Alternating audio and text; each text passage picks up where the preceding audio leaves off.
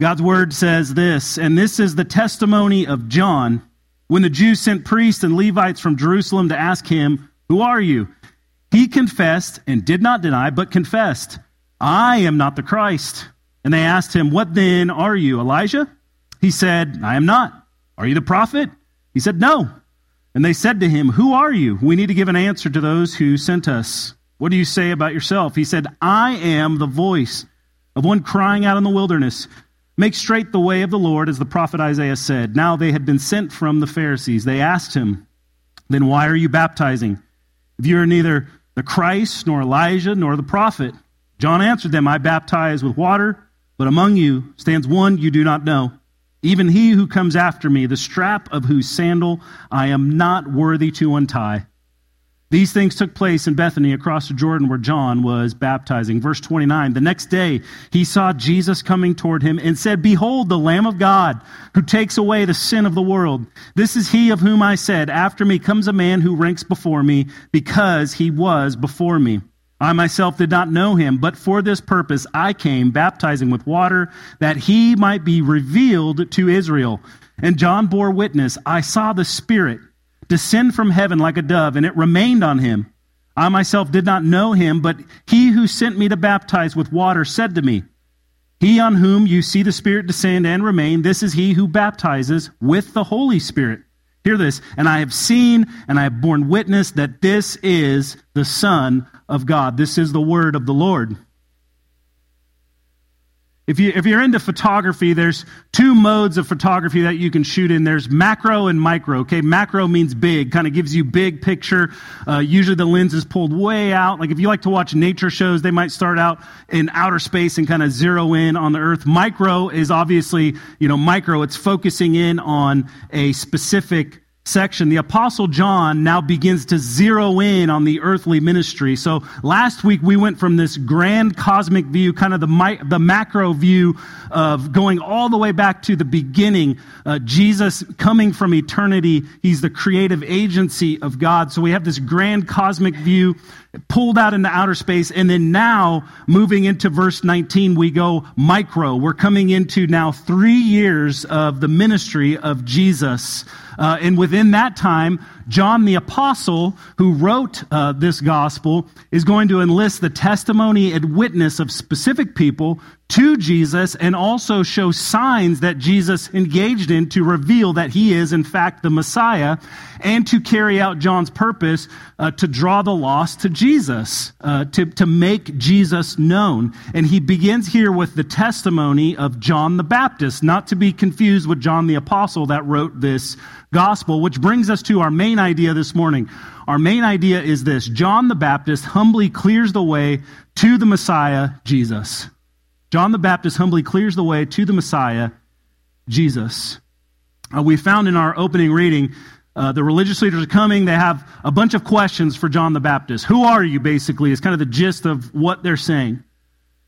John pushes back, and I want to give you this clear kind of purpose statement that he makes in verse 23. He says this I am the voice of one crying out in the wilderness. Quoting Isaiah, he says this Make straight the way of the Lord, as the prophet Isaiah said.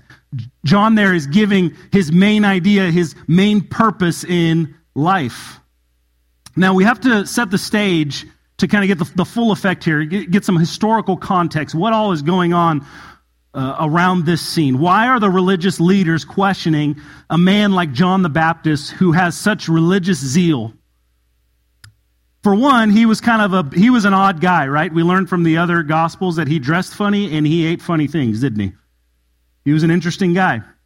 But the real hangup with the religious leaders was that he was going and baptizing and he was baptizing Jews. And that's interesting because in this time, the practice of baptism was a, a purification rite. But it was only reserved for Gentile converts to Judaism. Those were the people that needed to be purified and baptized, and it wasn't necessarily for Jews. But here, John is showing us something. John the Baptist is showing us something by baptizing Jews. Is he's, he's sending this message that everyone needs to be purified. And he's teaching this through baptism and calling people to make way for the Lord. He's showing a picture, in a sense, like you need to be cleaned up. And to say it concisely, one thing that he's doing, one way that he's acting this out, is he's showing us in this picture of baptism that the, the old way of doing things is going away and the new and better way is coming. The old way of doing things is going away, and the new and better way is coming. Our, our guiding illustration for this morning, we're going to kind of jump back to this illustration throughout the points this morning. It comes from verse 23, and it shows us like the old way is going away and the new way is coming. Here in Kentucky, we have what are called windy country roads, right? Old highways.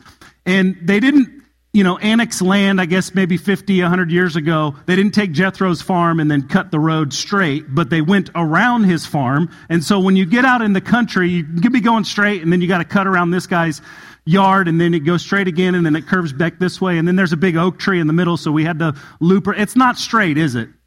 The old highways are windy. I like kind of going out in the country and going on the windy roads. My kids don't. Okay, they complain. And so here in Kentucky, we have rolling hills. Much of the landscape is forested, especially up in this area. Uh, we know that there's a lot of hard rock underneath the topsoil. If you travel the old highways, they're, they're windy, cut around property lines, large trees. But at some point, the old way needs to make way for something new and better, right? The old way, the old windy way needs to make way for something new and better. And so, in order to help someone get to their destination safely, road construction began in our state. And it was carried out by making straight interstates where they cut down large trees, they flattened the pathway, they blasted out the hard rock that lays beneath the surface. If you take I 65 south, and I'd encourage you to stay out of the middle lane. If you've driven out in the middle lane of I 65 out of Shepherdsville towards, you know, LJ and then into E Town, you're going to be in for a bumpy ride. Stay in the fast lane or the slow lane, not the middle lane. But if it was all flat, as you make your way to, to E-Town, just south of here, you would go through, there's this really cool area where there's this like man-made valley. You guys know what I'm talking about? Like the sheer rock on either side, and there's these big trees at the top. And if you look in, in the rock, you'll see there's holes drilled. And, and I'd venture to guess that those holes were drilled because they dropped sticks of dynamite in there and blast out the rock to clear the way, right? To clear the path so that you didn't have to go around that big old hill and then cut back in. They made the roadway clear to the destination, very as straight as they could, as flat as they could. They moved the trees out of the way. They took over property and just cut that interstate right through. This is now drawing it back to this story. This is John's role. This is John's role, both as one who points others to the Messiah, he's clearing the way for Jesus, and to make way for the coming Son of God. John's doing both of those things. He's kind of, he's the pivot point now between the old and the new. And so, from that, now, thinking from that, we're going to look at three aspects of John's ministry to do this, to make straight the way of the Lord, as he said in verse 23. The first thing is that John understood his purpose. Okay, three aspects of John's ministry. John understood his purpose. As the religious leaders now crushed in on him with their questions and assumptions, John did this. He held to his purpose and his role. He knew what he was supposed to do. You see, in this time frame, that the Jewish world was in fact in Rome anticipating that something drastic was going to happen. That, that the king, after David, would come and ascend to the throne and would demolish their enemies and, and once again reinstate this, this nation, this people. And so there was this anticipation that the, the deliverer, the Messiah, was coming. And so there, there was kind of this acute awareness of prophets like John coming and speaking, and they wanted to know what was going on. And so they had an interest in John in particular. They were anticipating, looking, and waiting for the Messiah to arrive. Perhaps John is the Messiah. But John knew his role, didn't he? He knew his purpose. He understood. How easy could it have been for John the Baptist in his sinful flesh to make the spotlight to elevate himself? But instead, he does this, looking to verses 19 to 23. John the Apostle quotes it this way He says, And this is the testimony of John. When the Jews sent priests and Levites from Jerusalem to ask him, Who are you? He confessed and did not deny, but confessed. That's an interesting way to say it, isn't it? He, you know that? He confessed and did not deny, but confessed. He's really asserting himself here. Okay, this is the truth. Then he says this. He says, I. I want to pause there, okay? You're like, man, I, is I really that big of a deal? Yes, it is. Right here it is, because if we go back to the original languages, the I here is, is, a point of emphasis. It's different from the I am not when he answers if he's Elijah. This one is like, I am not the Messiah. He's emphasizing, I am not the Christ. And, it says, and they asked him, What then? Are you Elijah? He said, Now this is just kind of a normal I. I'm not. It's two different words that we don't capture in English. And they say, Are you the prophet? Now, he seems to kind of get short with them. No. Get a clue. So they said to him, Then who are you? We need to give an answer to those who sent us. What do you say about yourself? And he said, Now this is the same I that we get back from the I am not the Christ. So he emphasizes this I am the voice of one crying out in the wilderness, make straight the way of the Lord, as the prophet Isaiah said. Here's the clear teaching here John understood his purpose. He was just the road builder, preparing the way for the Messiah and for the people, showing through baptism that a new and better way had arrived. The old windy highway of the old covenant law was fading away through fulfillment in the new and better covenant in Jesus Christ. Jesus was bringing about a new, a new way. It was the, Jesus is the culmination of God's redemptive plan, and John is pointing to that. He's clearing the way for Jesus. The rocks of, of the new roads and the strongholds were being blasted away. The interstate was coming through. This was the purpose of John the Baptist. He said, to make clear the way of the Lord. Aspect number two of John the Baptist ministry John understood his position. John understood his position. says this in verses 24 to 28. So now they had been sent from the Pharisees. Now, I'm going to pause there for just a second. The idea behind this statement is that basically there was a delegation from each different sect of Jewish religious leaders that were there questioning John the Baptist. So you had representatives of the Pharisees, or perhaps some of the Pharisees were there, people from the Sanhedrin, the Sadducees, the priests. There was a, all the Jewish leaders are, are there, or sent representatives likely to ask John, What in the world are you doing? It says, They asked them, Then why are you baptizing if you are neither the Christ, nor Elijah, nor the prophet? John answered them, I baptize with water but among you stands one you do not know, even he who comes after me. Hear this the strap of whose sandal I am not worthy to untie. These things took place in Bethany across the Jordan where John was baptizing. Some of us may hear this statement from John the Baptist and think, man, he's a humble guy, right? He, I'm, not even un, I'm not even worthy to, to untie the sandals of Jesus. But, but I want you, family, this morning to really grasp what he's saying here to think through that statement. What is he saying about his position to Jesus? In this day, here's, here's some, again, some cultural, historical context. In this day, teachers or rabbis had disciples. they had followers that were, they were enlisted to learn under, under them, under their leadership, under their teaching. Generally, these teachers or rabbis weren't compensated monetarily with money, but they were compensated through services from their disciples. in other words, their disciples would do things for them. They would work for the teacher in order to compensate and appreciate their rabbi or teacher. But, hear this, not even a disciple would touch the feet of their teacher. I'm not, I'm not touching those nasty feet. That was the job for a slave in this society. Someone that was less than. Are you getting a picture of position here? You have teacher, disciple, the slave untied the sandals. But what is John the Baptist saying? He's saying, I'm not even worthy to untie the strap of his sandal. I'm down here. I'm the lowest. When I stand next to Jesus, I, I can't even stand. It kind of is reminiscent of the Old Testament when Old Testament figures would encounter the presence of God, what would they do? They would they understood their position. They would fall flat on their face. Think of Isaiah in Isaiah chapter 6 when he's when he encounters God, when the curtain is pulled back and he's engaged with God's presence, he says what? Woe is me. He understood his position. John is showing us his position to Jesus. He's saying, I'm not, I'm not a student of the teacher. I'm not even a slave to the teacher, but I'm beneath even these in comparison to the Son of God.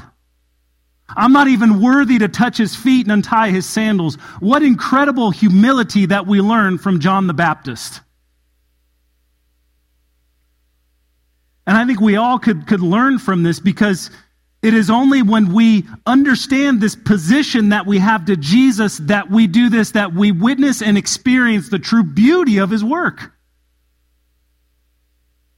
When we understand before the cross where we are at in comparison to Christ and where we are as reconciled followers of Jesus after the cross, man, that should just well up our hearts with grace and humility and love for him.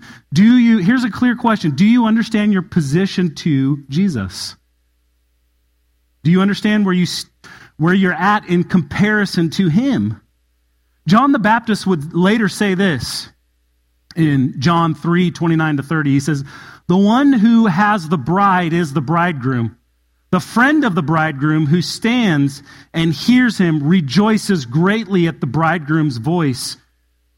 He says this, therefore, this joy of mine is now complete. He says this about his comparison to Jesus. He must what? Increase, but I must decrease. Do you see the humility of John the Baptist?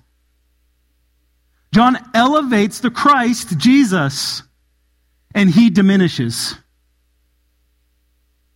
John the Baptist must fade away and the Christ must become more and more apparent to others. This is, if we want to draw application out of this, this should be the goal of every follower of Jesus. That we come humbly before our Savior and that we fade to the background as we point others to Christ. My prayer when I come up here is not that you would hear me, but that you would hear the, the words that God wants you to hear and that Jesus would be exalted above all things.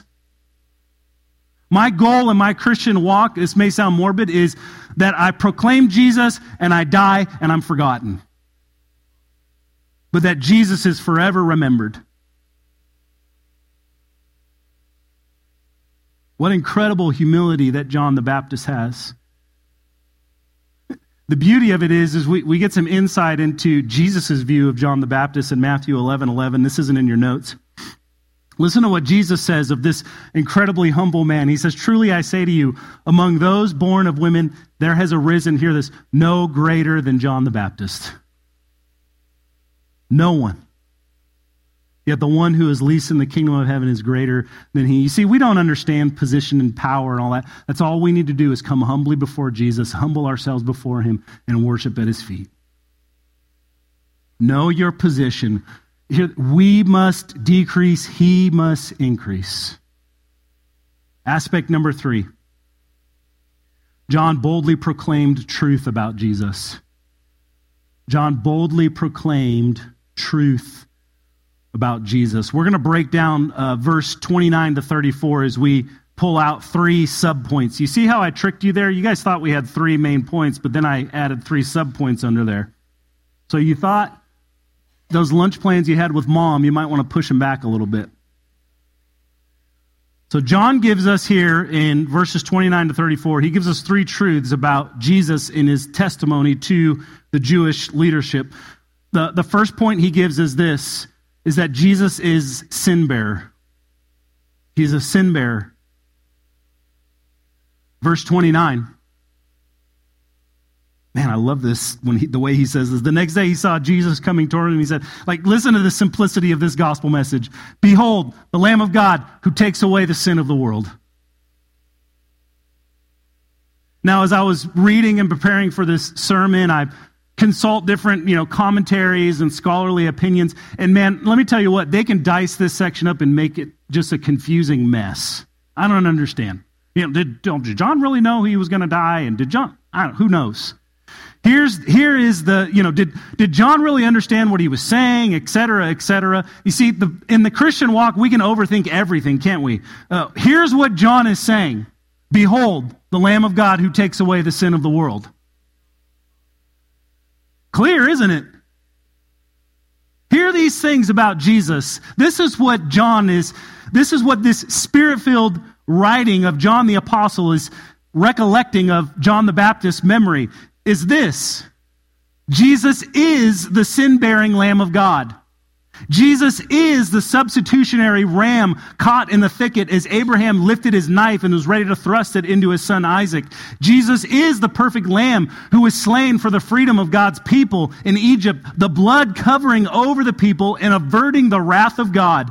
Jesus is the scapegoat cast into the wilderness. Jesus is the sacrificial guilt offering. Jesus is Isaiah's lamb in Isaiah 53, led to the slaughter, silent before his oppressors. And Jesus is the Lamb, as scholar D.A. Carson notes, who conquers his enemies in Revelation 17 14. And it says this For he is Lord of lords and King of kings, and those with him are called and chosen and faithful. Jesus is the Lamb of God who takes away the sin of the world. Jesus gives this truth, a second truth. Jesus is Savior King. Jesus is Savior, King.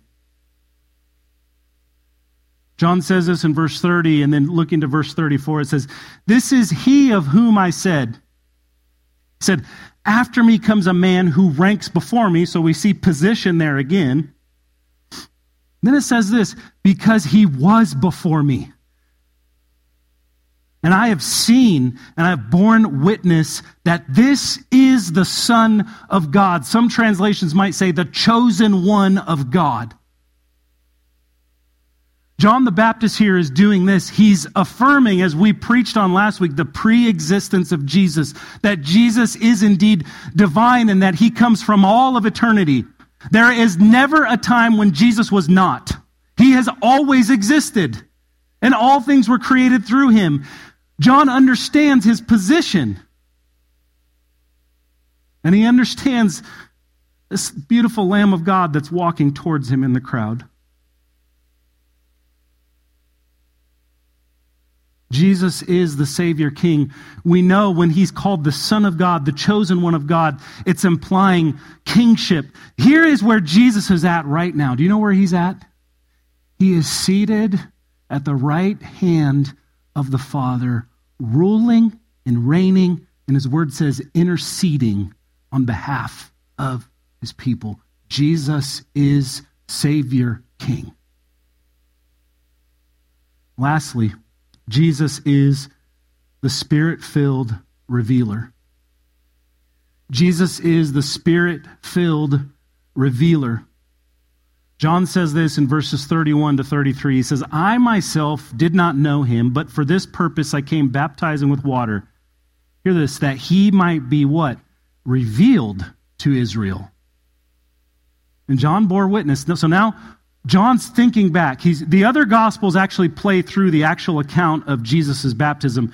In, in John's gospel, it's a recollection. He's recalling the instance. John bore witness, I saw the Spirit descend from heaven like a dove, and it remained on him.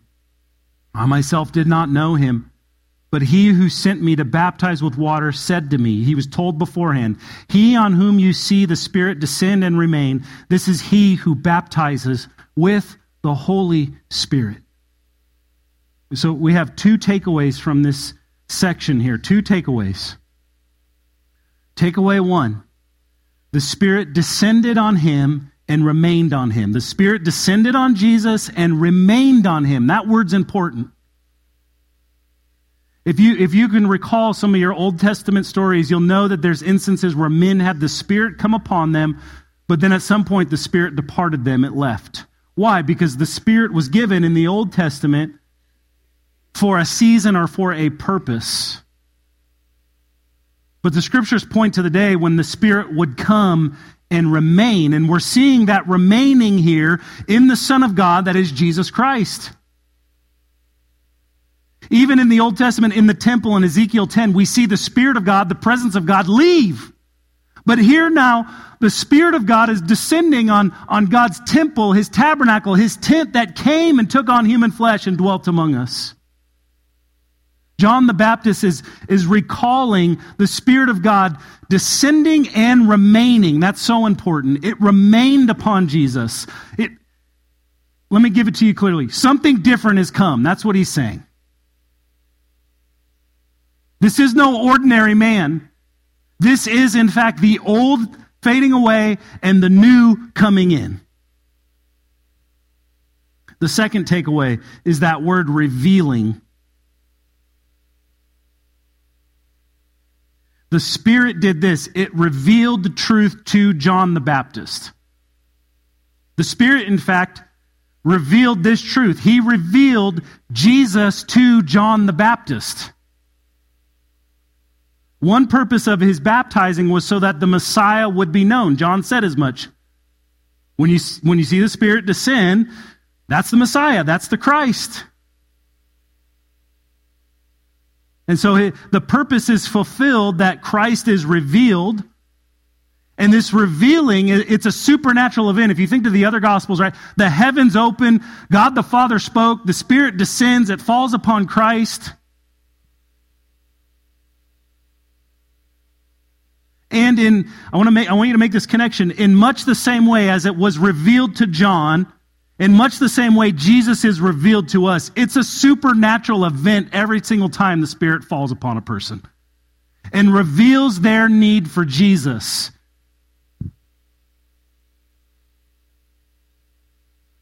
Jesus is revealed by the Spirit of God it's a miracle of God when we realize our need for Jesus as Messiah, as the Christ.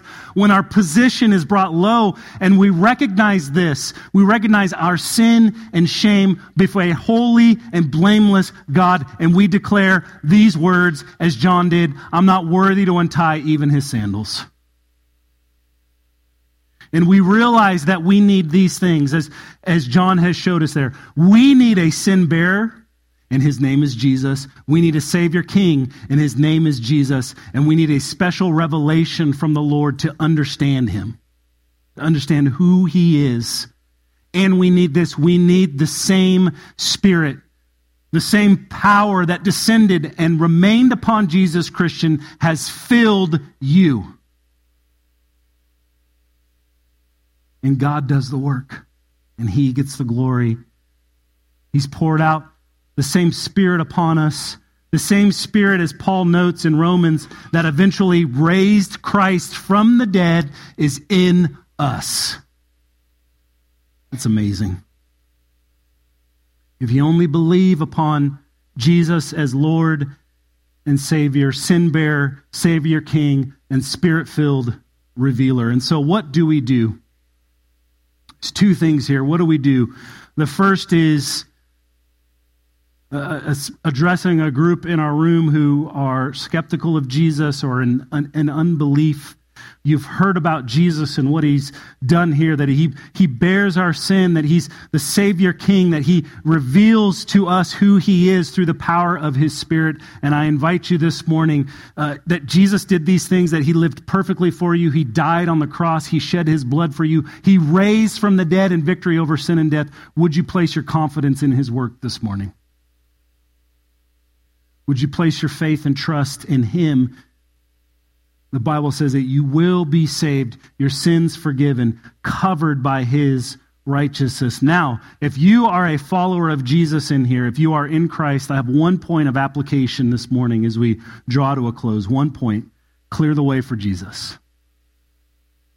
Clear the way for Jesus. Paul says this in his letter to the Christians in Corinth verses 23 to 24. He says, But we preach Christ crucified. Says it's a, a stumbling block to Jews and folly to the Gentiles, but to those who are called, both Jews and Greeks, Christ, the power of God, and the wisdom of God. Paul's instructing a church. One of the reasons I love uh, Corinthians is because it's just a bunch of messed up people. It's man, it's real talk when you read through that section of Scripture. And Paul writing to this messy church, these messy people, he opens his letter with this simple truth. He, what is he saying in this statement? He's saying, stop complicating the message with a bunch of stumbling blocks, clear the way, remove excuses, know your purpose, Christian, know your position, know the message that we proclaim. And the message is this. He simplifies it. He says, preach Christ crucified. In other words, what he's saying, drawing us back around to our original illustration, he's saying, pave the highway, blast away the rocks, clear the forests, flatten the hills, fill in the valleys. But one, he's saying, but one stumbling block remains. What's that stumbling block? What's the one stumbling block we leave out there? Followers of Jesus, we leave the stumbling block of the gospel. No other stumbling blocks. We move everything out of the way and we bring people and we allow them to trip over Jesus, over the truth about Him, that we need His righteousness to take away our sin. That's the one stumbling block that remains. It's not us. It's not our, our ideas, but it's bringing people to Scripture and the truth about God that we find in this beautiful book that God has entrusted to us. We let them trip over Jesus, the Christ who is crucified, as John says, the Lamb of God who takes away the sin of the world. And so, Christian, will you embrace this purpose, this purpose that we've been entrusted with? Will you be a waymaker for the greater waymaker? Will you be a waymaker for the greater waymaker, Jesus Christ? Amen.